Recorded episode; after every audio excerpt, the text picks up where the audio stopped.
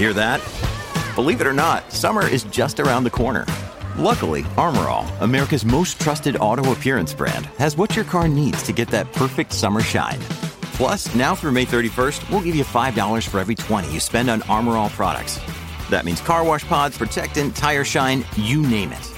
Find out how to get your $5 rebate at armorall.com. Armor All, less work, more clean. Terms apply.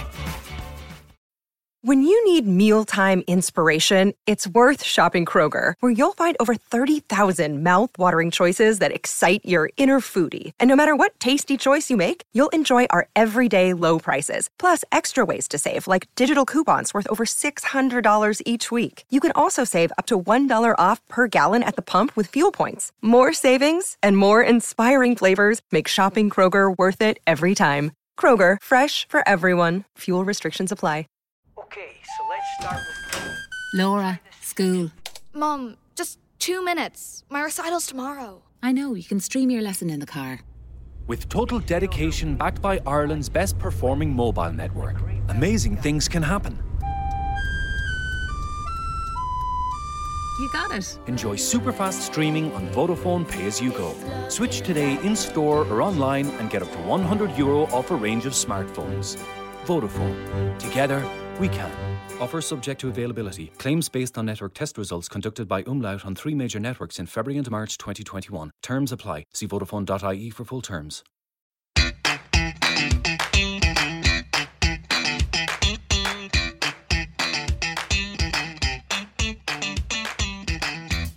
Hello and welcome to another episode of Torquing Points, Planet F1's very own podcast. Well, I'm sure as you're aware, the 2020 Formula One season is done, uh, 2020 as a year is done, and well, the first season of this podcast is almost done as well, but uh, not quite yet because to wrap things up, we've got a season review uh, on the way today. I'm your host, Finley Krabolda, and joining me is not the Planet F1 editor, Michelle Foster, as she is currently on holiday, but um, instead we've got Alex Mclachlan. Um, Alex, thanks for coming on.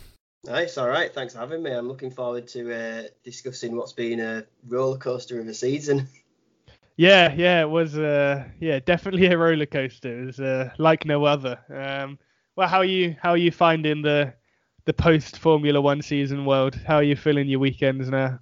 Uh, I'm I'm missing it like everyone else. I'm I'm missing it dearly, especially with how entertaining this season proved to be.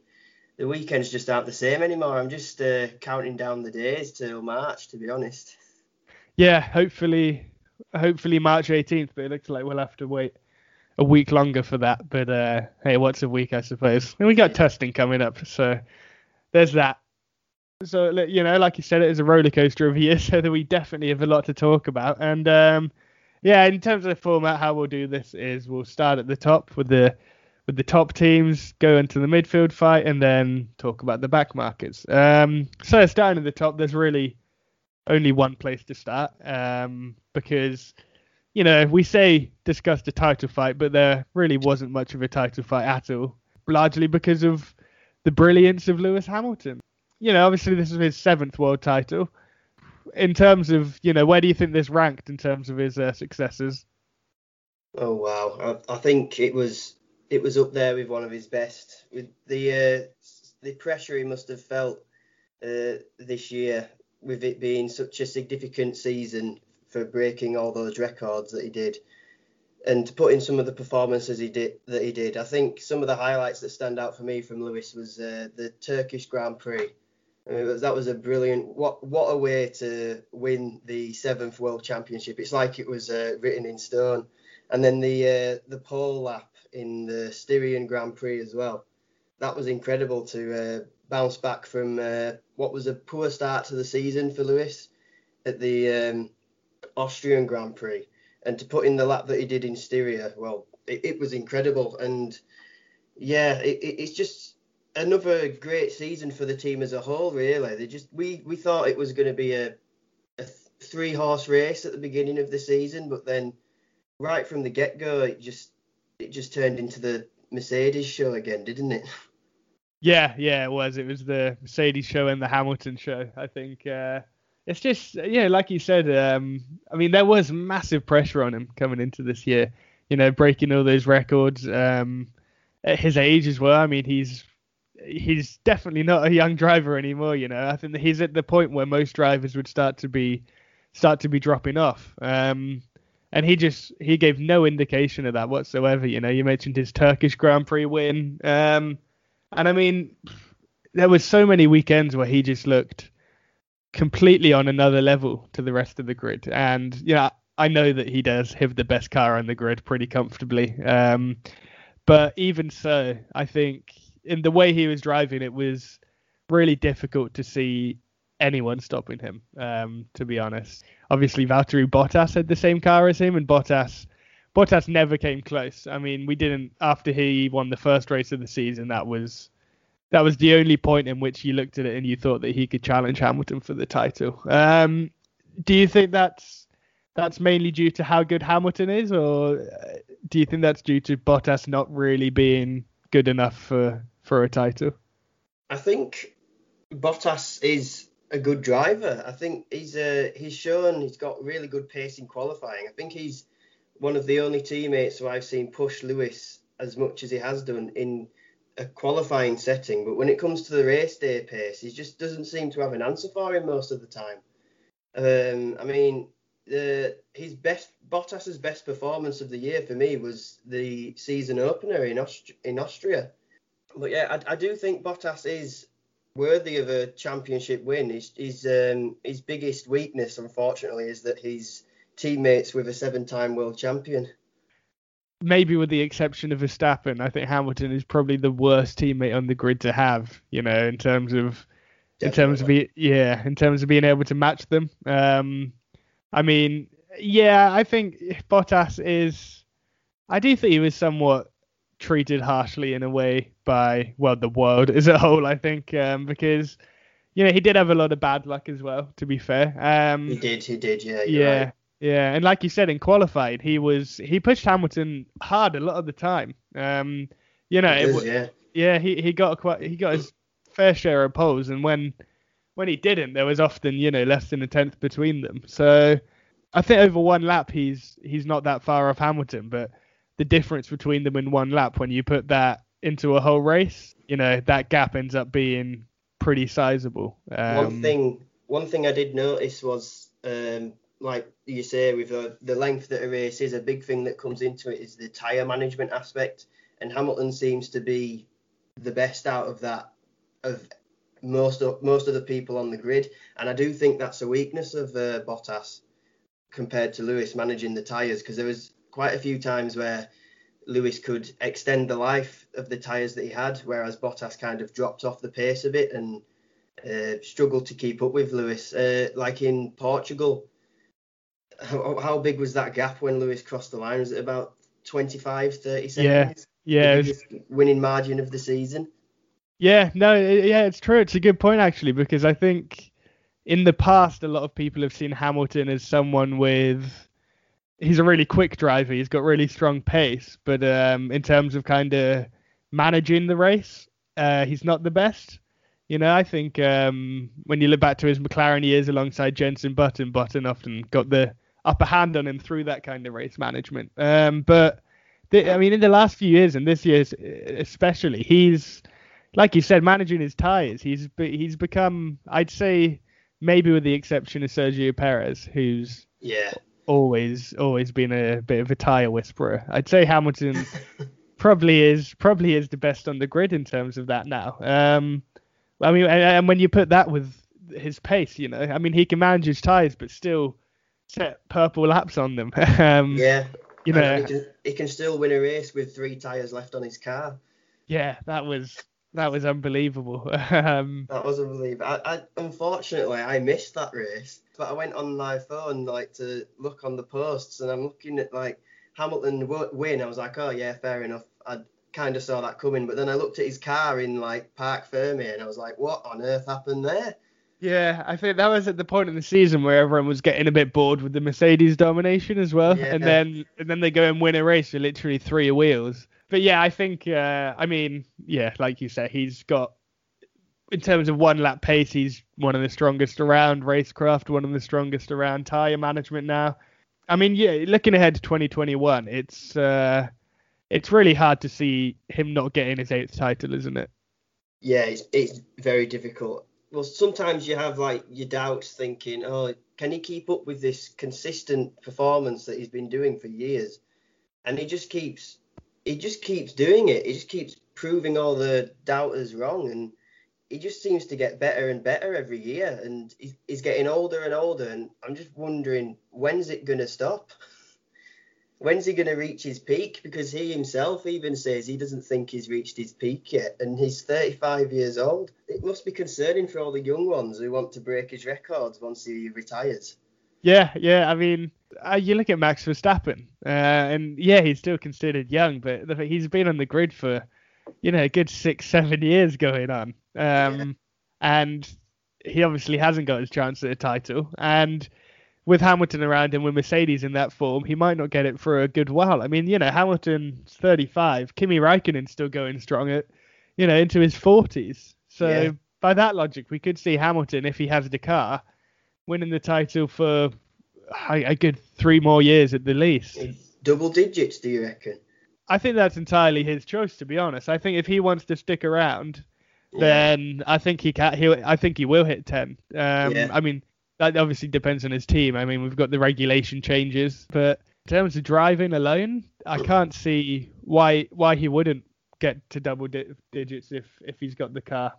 Yeah, like you said, if if the, if he keeps having the car for it, and with the skill that he's got, it's the combination. they're just unstoppable. So if they can keep up their domination next year, and once the regulations change, yeah, I, I, I can't see why he won't get at least another three, like you said. Breaking all the records that he did is why I think this has been one of his strongest seasons yet. Yeah, in in the car, out of the car, I think he'd probably say it was the the year he's uh, proudest of. I think. Yeah. Um, and yeah, looking ahead to who could beat him and who could stop him from hitting uh, double digits, I think for me the only man that if you put him in the same car, is as good as Hamilton right now, um, is Max Verstappen. Yeah. So, you know, let's take a bit of a look at his season. Obviously, he, I don't know, he, I guess he didn't have the year he hoped. He would have hoped that Red Bull would have built a bit of a better car and he would have been able to fight for the title. But um, in terms of his driving alone, I mean, I think he was up there with Hamilton, and I don't think it could have gone much better for him, really, could it? I think uh, Verstappen showed a great maturity this year compared to other seasons that he's had in the past. I think uh, the season opener were very disappointing for him because of the retirement that he suffered, and Austria's red, one of Red Bull's strongest tracks. So that sort of set the tone for a bit of a disappointing season. But I mean, he, he took it in his stride. To be fair to him, and he, he kept pushing, and he, he always had seemed to have a positive attitude he he was almost I think the complete driver this year, a bit like Hamilton, and that he did add another another string to his bow. Uh, you know, he he's always been really quick. He's always been a great overtaker, but we've seen a lot in the in previous years that's come back to come back to bite him because he's been a bit too aggressive, and I don't think we really saw that this year. You know, um, I think in the cases where he did end up uh, having contact most of the time it wasn't really his fault. I think there was Turkey where he got a bit too close to Perez and ended up spinning out. I think maybe that was a a bit of the old Verstappen there, you know, getting so close to Perez um, when he could have waited until a few corners later. But aside from that, I don't think he really did much wrong the whole season. Um, and I mean that's reflected in when you compare him to Alex Albon. I mean it was it was the most dominant teammate head to head of any of them, I think. So yeah, like I said, I think he's the one driver on the grid that, if he has the car, I think could genuinely beat Hamilton um, in a title fight. This is a this is quite a bad way to put it, but I think Albon may have been Verstappen's handicap for his uh, chance at pushing for the Mercedes because as a team, I'm sure Red Bull would have wanted Albon to be up there supporting Verstappen's attack uh, which and it, it, proved that it does work in the last race of the season, uh, where Verstappen had got ahead of the Mercedes, and then Albon was close enough to Lewis Hamilton in third to prevent him from making a pit stop and switching up the strategy a bit to try and unsettle Verstappen and unsettle Red Bull's strategy. But throughout the majority of the season, yeah, Albon's not really been there at all, has he?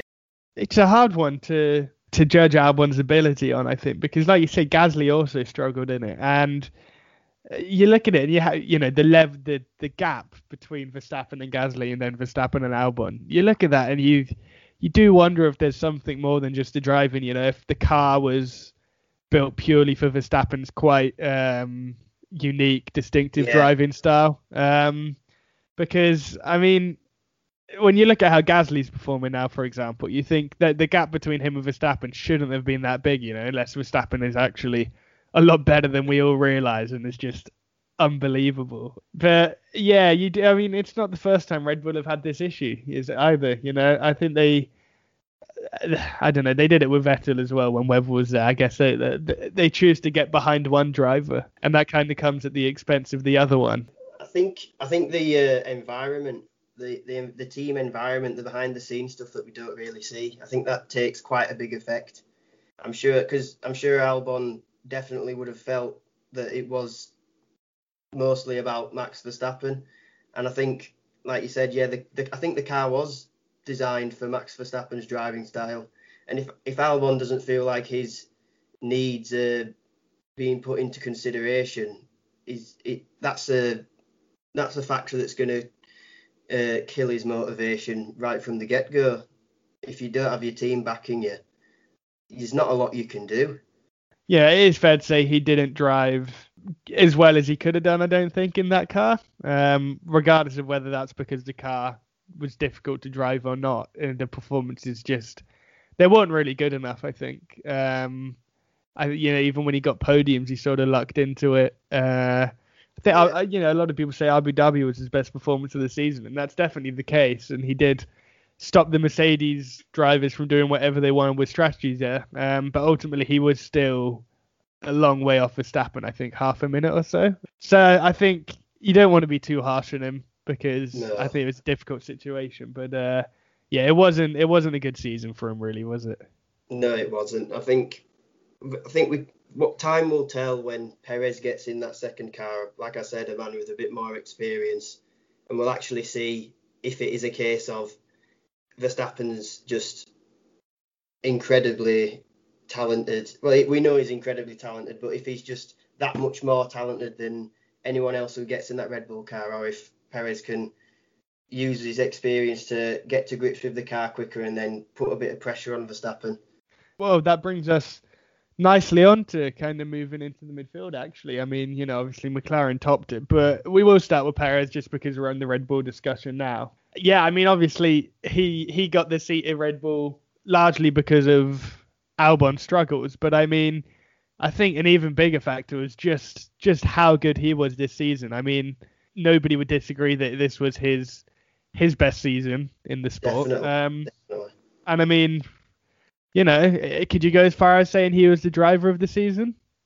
Yeah, it was his strongest season so far, and for having ten years in the sport, that that definitely means something. And I think from from Turkey onwards, the performances he put in then are what really secured that Red Bull seat for him. The P2 in Turkey, the, the he did the same level of tyre management as the race winner Hamilton did, so that can't be taken away from him. And then to to win the race from uh, last on the first lap in um, Sakhir. It, it was incredible. I was so happy to, for him when he crossed the line. Yeah, I, I think he was probably the most kind of universally popular winner that we could have got, to be honest. Yeah, it was something he deserved, not just for his driving this season, but for his career as a whole. Um, because, you know, he has sort of developed the reputation for being a bit of a midfield specialist, yeah. and he's he's always been one of the best in the midfield. And you've kind of always thought, you know, I wonder what he can do in a top car because I, I, know it was at McLaren, but that was a top team, but it wasn't the top car. Um, no. A bit like Hamilton, he just rose to the occasion, didn't he? You know, I mean, he did, yeah. Hamilton had the pressure of those records, and he he rose to the occasion there. And Perez had the pressure of his his future in Formula One, really. Um, I think sorry, he did it all having contracted coronavirus as well and coming back from that halfway through the season.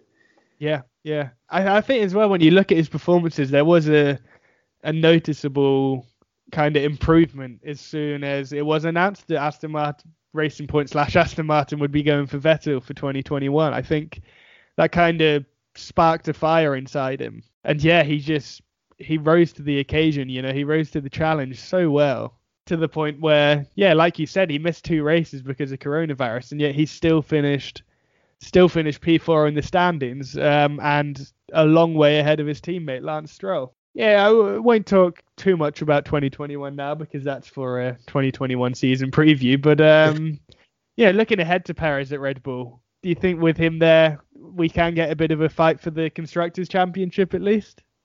That all depends on the car that Red Bull can give them. Um, like this this year, they had well, they had one driver who could have pushed for that, but they, they didn't have the the reliability for it, and and they got caught out. They got a bit unlucky sometimes. Um, so I'm hoping that Red Bull can deal with any reliability issues that they had this year and just be a bit more consistent for the next. And I think with the driver lineup that they've got, it's looking very promising.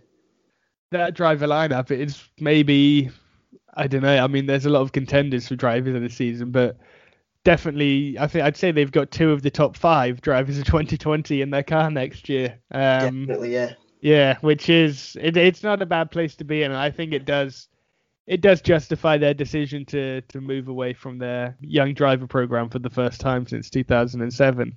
You know, I think when you've got a driver like Perez driving as well as he is, you can't really turn that down, especially when you're up against a competitor like Mercedes, who are just not not quite flawless, but you know they're not far off over the course of a season. They're yeah they're pretty darn good. Like you said, it does depend on the car, and if Red Bull don't get it right and can challenge Mercedes, they may well be looking over their shoulder to um, McLaren because yeah. I mean you know they've got a Mercedes engine next year, they have got Daniel Ricciardo next year. Um, before we look at that, I mean 2020 was well, it was their best season in a long, long time, you know, probably since maybe 2012, I think, because you know they did end up in the P3 in the in the constructors championship, uh, and I don't think they had a standout driver like, you know, I mean, uh, Racing Point had Perez at an unbelievable level, Renault had Ricciardo, but I think what what kind of what ended up, you know, taking P3 in the Constructor championship for McLaren was just how strong Lando Norris and Carlos Sainz um, were as a pair and as a team, don't you think? Yeah, I, I, I was going to say it myself. They they just performed so well as a team. The drivers and just the mechanics, everyone just it, the the the way they performed at the race in Abu Dhabi, it was a testament to their whole season. Really, they were just uh, they were just solid. Can't fault them. They if they had a better car, I'm sure they would have been pushing for podiums every race. Yeah, yeah, because I mean, in terms of the pace of the car alone, they were probably on average maybe the fifth fastest, I think, below Racing Point and Renault. But yeah, like you said, they were just. I mean, not only did the two drivers both perform, which can't really be said about Racing Point or Renault, but um, mm. they didn't have reliability issues, really. I mean, they didn't make many mistakes in terms of strategies or pit stops. Uh, they just, I mean, they just got everything out of the package they had, really. And yeah, like I said, they've got a Mercedes engine next year. I mean, if they operate as well as that, with Ricciardo coming in as well, I think um, we could be looking at them fighting for podiums on a regular basis, uh, at the very least. Um, I think, yeah, my prediction for next season is we're going to see a, a cheeky Daniel Ricciardo win. Oh, don't get my hopes up. uh, he was, he's going to be sending it down the inside. Last of the late breakers, you can guarantee it. Yeah, I, would love to see that because I think, um, well, yeah, I mean, we can move on to that now, Ricciardo, that because I mean, you know, he, he's another driver I think who, like Hamilton and Perez, is becoming one of the best when it comes to tire management as well, actually. Um, yeah.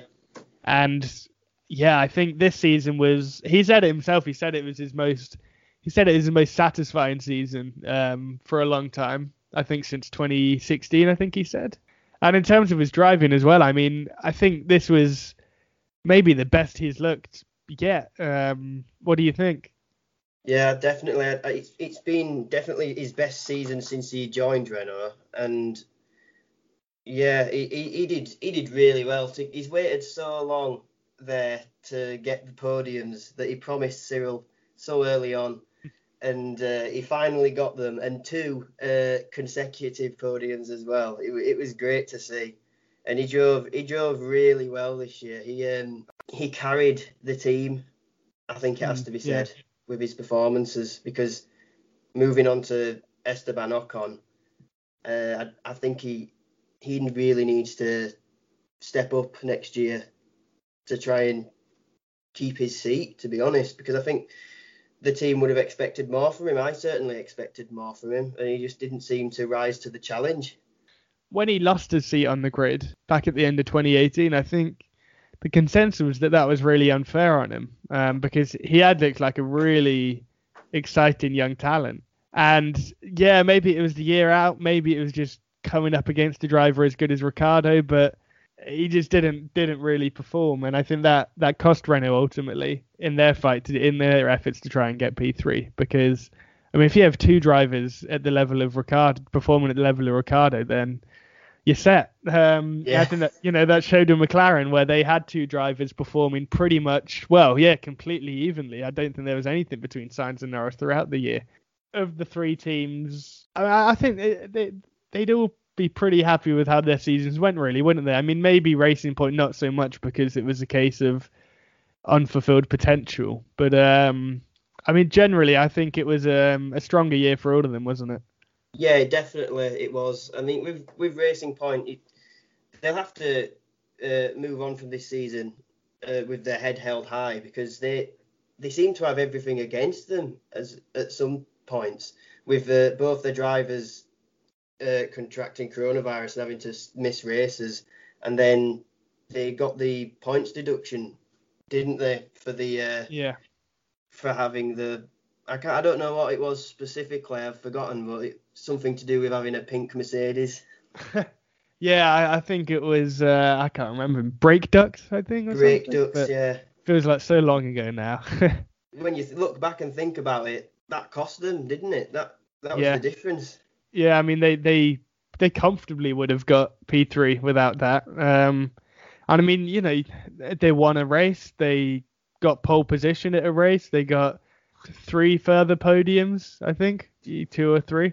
It was a good season for them, and uh, they also had pretty dodgy reliability, to be fair. So I think you know all three of them, Racing Point, McLaren, and Renault, can be pretty happy with how their how their 2020s went. Um, but ultimately, they all had much better 2020s, largely because of the fact that Ferrari had a complete disaster of a year. I knew where you were going with this. Yeah, yeah, uh, had to be had to be said. I mean, uh, you know, the fact is that McLaren only got P3 because Ferrari completely dropped off. So in a way, it was it was a good thing for the for the sport. You know, got to see a lot more teams and drivers in the mix. But uh, yeah, I mean, it wasn't particularly enjoyable to see, was it? No, I mean we we thought the season would be a three horse race, but this prancing horse was just left in the stables, wasn't it? It was just, it was just, I couldn't believe it. I remember early st- at the early stages of the season when the first time Seb Vettel didn't make it into Q3, everyone was like, "Oh wow, what, what's going on? What's happening here?" But then by the end of the season, it was surprising if he made it if he if he made it out of Q2. Everyone was just like, "Oh yeah, Vettel's Vettel's qualified P11th. It's that's that's normal now apparently. everyone was in denial about it for so long as well. I Yeah. think like I remember texting a friend after testing, and I was like, "Oh, Ferrari don't look good. I think they could be dropping down the midfield." And he was like, "Nah, it's Ferrari. That's not gonna happen." You know, they're probably just sandbagging. And I mean, they're, they're doing the Mercedes strategy. yeah, yeah, literally. And then even after the first race, because Leclerc somehow ended up on the podium, and you're still sort of telling yourself like, ah, yeah, I guess it, I guess we were all just overly worried. And then after that, it, it did become clear that they were actually, you know, in the uh, genuinely P6, sometimes P7 in the pecking order, um, because of largely because of that horrendous engine they ended up having after being handicapped by Oh. the FIA. They really got caught out at the, the before the start of the season with that. The decline in performance, it's it's in- it's it's incredible how they can go from two years ago they were pushing Mercedes for titles, and now they're they're battling for points on their 1000th Grand Prix. It's just a it's just a bit unbelievable.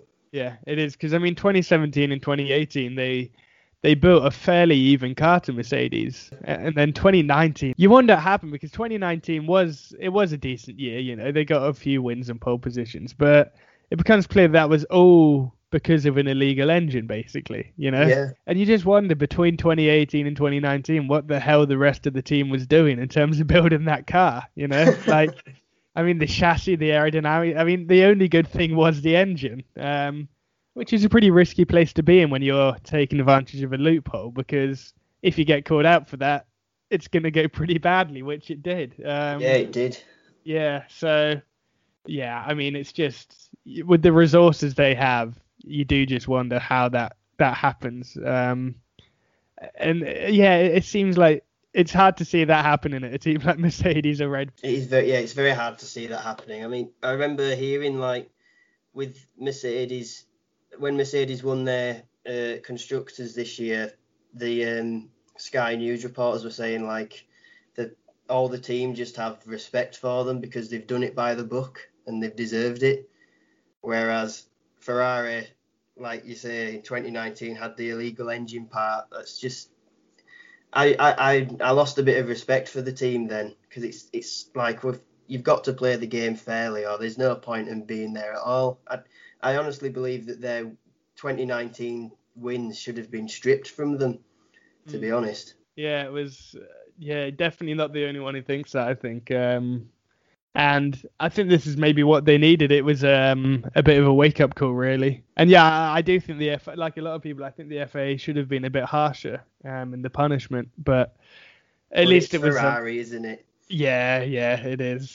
Yeah, Ferrari International Assistance, as Martin Brundle once called them. Um, but I, I think this was, you know, it, it wasn't that harsh punishment, but it actually turned out to be a lot harsher than we all thought at first because it sent them plummeting down to the back of the midfield. Um, yeah, it did. It did.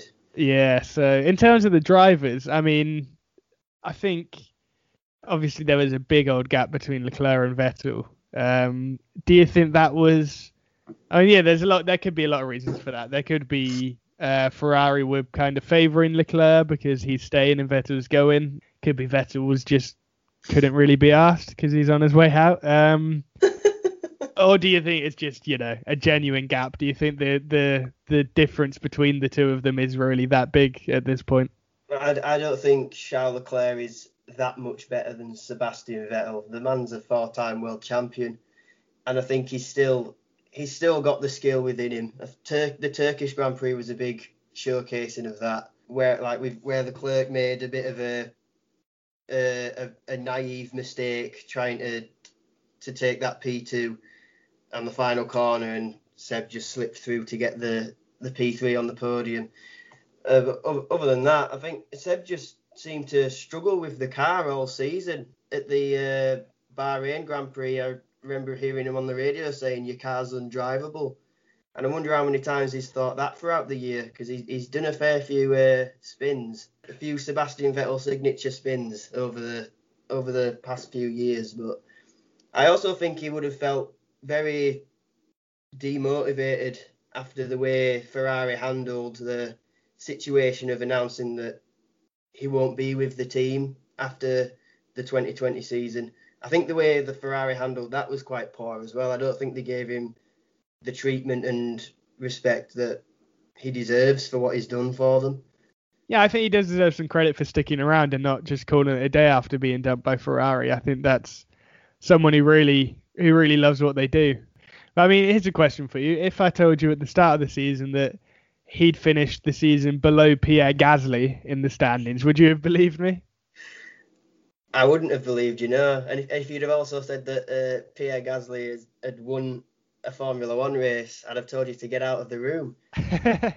yeah, yeah. I mean, that says it all, doesn't it? Um, you know, there's not a massive amount to say about AlphaTauri, really. They were kind of in their own no man's land. You know, they were yeah. quite a bit behind the rest of the midfield, but uh, way ahead of the back markers. But I mean, Pierre Gasly alone gives us a lot to talk about, doesn't he? With it, with this, with these performances. his story after such a short time in the sport is is incredible. Um, it was such a sweet, sweet redemption for him to get that um, to get that win at Monza. I couldn't believe it. It was absolute scenes when he crossed the line. I still watch it back now. And that have you seen the video with the uh, French commentary? Yeah, yeah, yeah. oh, that's that's the best sports broadcasting moment I've ever seen. That beats for me. That beats the Aguero moment at the in the Premier League. To be honest. I think when I look back at the kind of the highlights of the season, I think for some reason that that Gasly win really does stand out ahead of even ahead of the Perez victory. I think it was maybe just the kind of the raw emotions from it, you know, like him on the team radio, and especially everything he's been through. I think it was it was a real fairy tale fairy tale ending to to the to a story for him. But of course, it's it wasn't just an ending because I mean he went on to have a pretty bloody good season after that as well. No, he did. Yeah, I mean, up, even before that point, he was performing really well in in Belgium in Spa. He had uh, the race of his life until Monza, where he had the race of his life because he won. and then after that point, he uh, he just he just took off from there. Uh, and he had an he had an incredible season. It, it, it was really good to see with the way he was just dropped from Red Bull like that and uh, it's it's like Lewis Hamilton said as well. He was very happy for him when he won the race at, at Monza. I know Lewis lost it in the way he did. He was very frustrated, but he said he, he couldn't be happier for Gasly just because of how he got dropped from the top team of Red Bull, and now he's he's gone out and beaten them. It must have been such a fulfilling feeling for him. Yeah, it was just it was redemption for him. I think definitely. Um, I I think he did show just just how good a driver he is. Actually, I think he I can see him going the way of Sainz now, where he does escape from the Red Bull program, which I don't think is particularly good for him, and ends up having a having a pretty good career outside of it. You know, I mean, Sainz has ended up at Ferrari, which I know isn't the best car right now, but it is still a top team. And I think you know with the with with how Gasly drove, if he continues like that, he could end up. You know, there's rumors linking into Alpine. You know, which I could see happening, um, whether that be because Alonso retires after a year or Ocon is dropped. But yeah, I mean, I think he did everything this year to show that. Uh, I mean, I, I, think he did deserve that Red Bull seat again. I, I don't, think he. I don't think he wants it. No, no, I, I, I don't think. Yeah, I don't think it's a bad thing that he didn't get it. The pressure at Red Bull just seems a bit. It's just surmountable. The the pressure that Helmut Marko puts on his drivers I just don't think it's a good way to handle young drivers, putting all that pressure on them. It ultimately just leads to a decline in performance. I mean, Verstappen's an, an exception just because of how talented that young man is, but other drivers just some people just don't have that same way of dealing with pressure.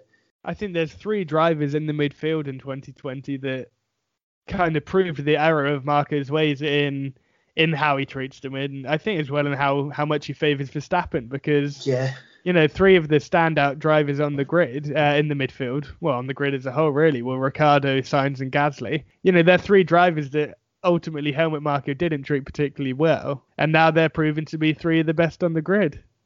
Yeah, definitely. I'm I'm hoping that Gasly can keep on just getting better and better from where he's from where he's at now because he's he's found somewhere where he's comfortable in the team environment at AlphaTauri and that we've seen that he, he he's their number one quite clearly. Uh, they'll back him to the moon and back. So I'm just hoping that he can take that and keep developing and getting better and better, and then hopefully he can get with a more competitive team in the future.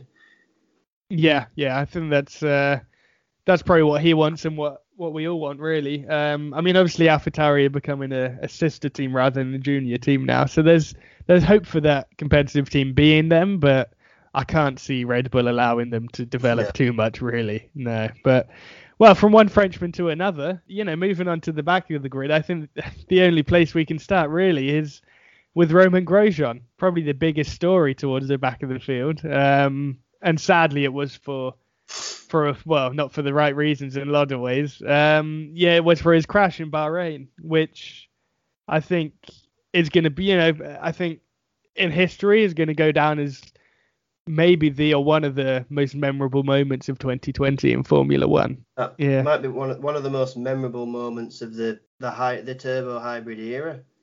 Yeah, yeah. I think um you know, it was the manner of the crash for one, the the explosion and how he just went through the barriers, but I think what what what really made it memorable was the fact that he climbed out of it and got out pretty much unscathed. I mean, that's uh, it was a massive moment for the sport in that in that aspect, wasn't it? Though, though, watch, watching those images back, it's in, it's just amazing that he, he got out of that alive, and it's a true testament to the work that the FIA and Formula One have done to just improve the safety of the sport. Because if that if that happened tw- 30 to 20 years ago, I don't think he'd have survived.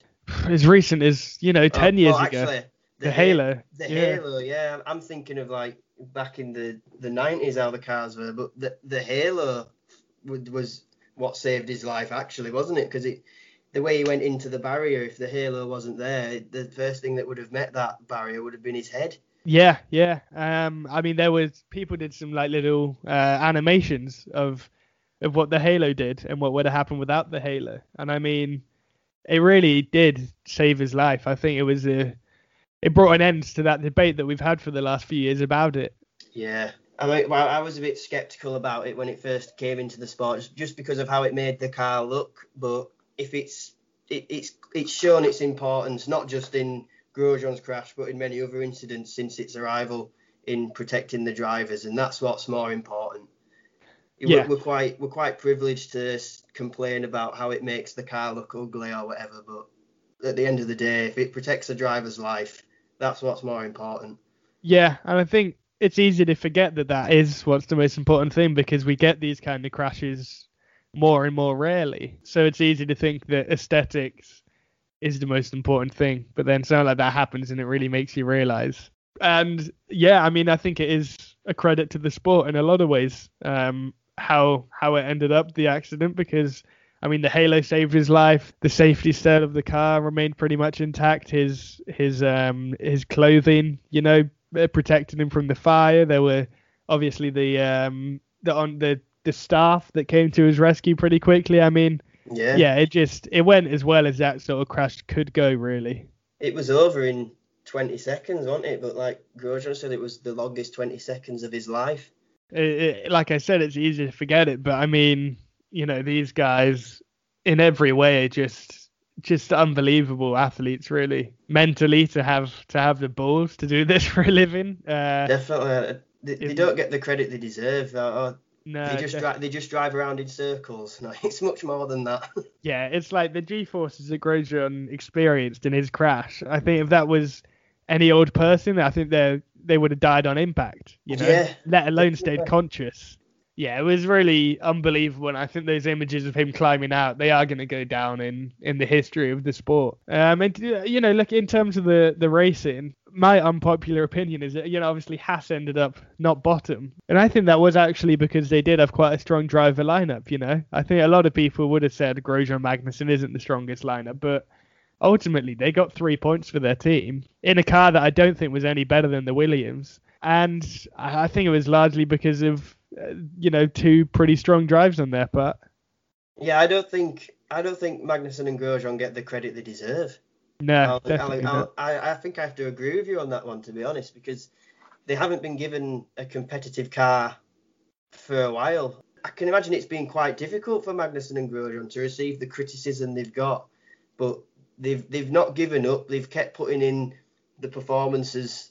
I am a bit disheartened that they've they're out of the sport now because I did I did like them both. They were they were great people and great drivers that unfortunately are to leave F1 without the yeah, like I said, without the credit that they deserve for what they've done. Yeah, definitely. And I think it's going to be a case of that Haas and well, the world of F1 in general really didn't didn't realize what a strong lineup they were until they've left. Because I think with with two rookies next year in Mick Schumacher and uh, Nikita Mazepin, I think I mean I, I think that going to end up rock bottom. To be honest, I think they'll finish below Williams in the standings. And I mean, really, I think without Haas having two strong drivers, um, that would have happened this year because.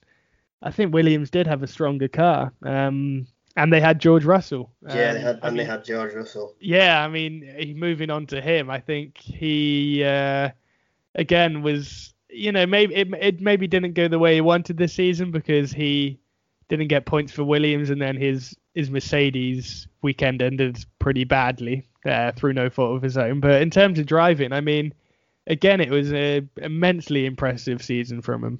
He outperformed that car so much, especially in qualifying. It, it, I can't, I've lost track of the amount of times he managed to get it into Q2. uh, it, it was, and yeah, it, it's hard to say how much that was the car, but when you can just compare him to his teammate, there's no way that car should be making it to Q2. You know, I think Definitely Lat- Latifi got to Q2 once, maybe twice, I think, whereas Russell did it on a pretty regular basis. I think a good eight or nine times. So I mean, yeah, that was pretty darn impressive. And then there was his his Mercedes weekend where he pretty much I'd say considering the lack of experience he had in that car, he did he did get the better of Bottas, definitely. I think he definitely did, yeah. Um, I think Bottas was a bit uh, like like uh, like all of his season, a bit unlucky uh, because he was he was left hung out to dry a little bit on some old hard tyres.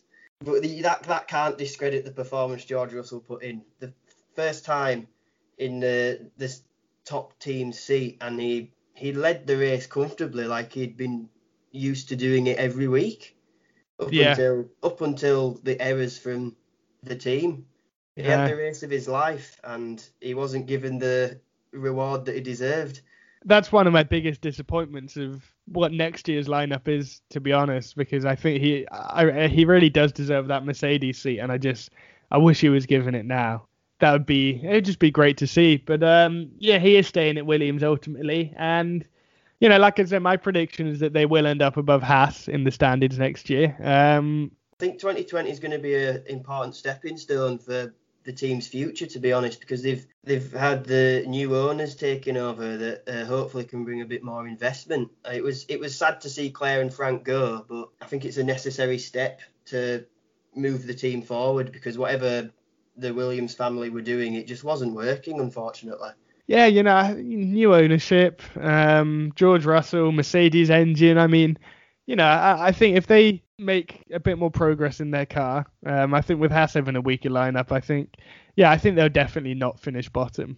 Well, I think that's just about all bases covered. Al- Ah, Romeo, yeah, you've uh, got anything to say about them? um, just well, just a bit of a, a underwhelming season, really, weren't it? Yeah, I, I don't know. I think the one takeaway from their season is that we can talk about is the fact that Kimi Raikkonen still got it. Still got it, yeah. That what a lap that was in Portugal. That Yeah. opening lap, incredible. Yeah, it was one of the highlights of the season in itself, I think. And yeah, we've got him for another year at the least, so that's something He's gonna to. be here when he's 50. I I wouldn't be surprised at this point, honestly. No, I wouldn't either. Yeah, well, Alex, thanks for coming on. It's all right. Thanks for having me. So, uh, you know, where where can the listeners find you on social media going forward? So on Twitter, uh, I am uh, at McGee F1 with an, an underscore, and Instagram, I am the same again, McGee F1 underscore. So find me on social media there, and hopefully I'll be back on for another podcast. Yeah, I think we could take a bit of a break for the pod now. Um, I think we'll be back for the 2021 season preview, probably at the start of March. I mean, obviously, a lot depends on when testing's actually going to happen, what the first race will actually be. But um, yeah, that's when we'll be back. Uh, and in the meantime, you can find us uh, on Facebook. Our Facebook is simply Planet F1, um, and our Twitter is Planet underscore F1. Um, and you can also keep an eye on our website, planetf1.com. And also, if you do enjoy the podcast for this first season of Torquing Point, then be sure to leave us a review on Apple Podcasts. So, uh, yeah, thanks so much for listening to this episode, and thanks so much for listening to the first season of Torquing Point. And um, yeah, we'll be back in a month or so to start season two. Bye. Sports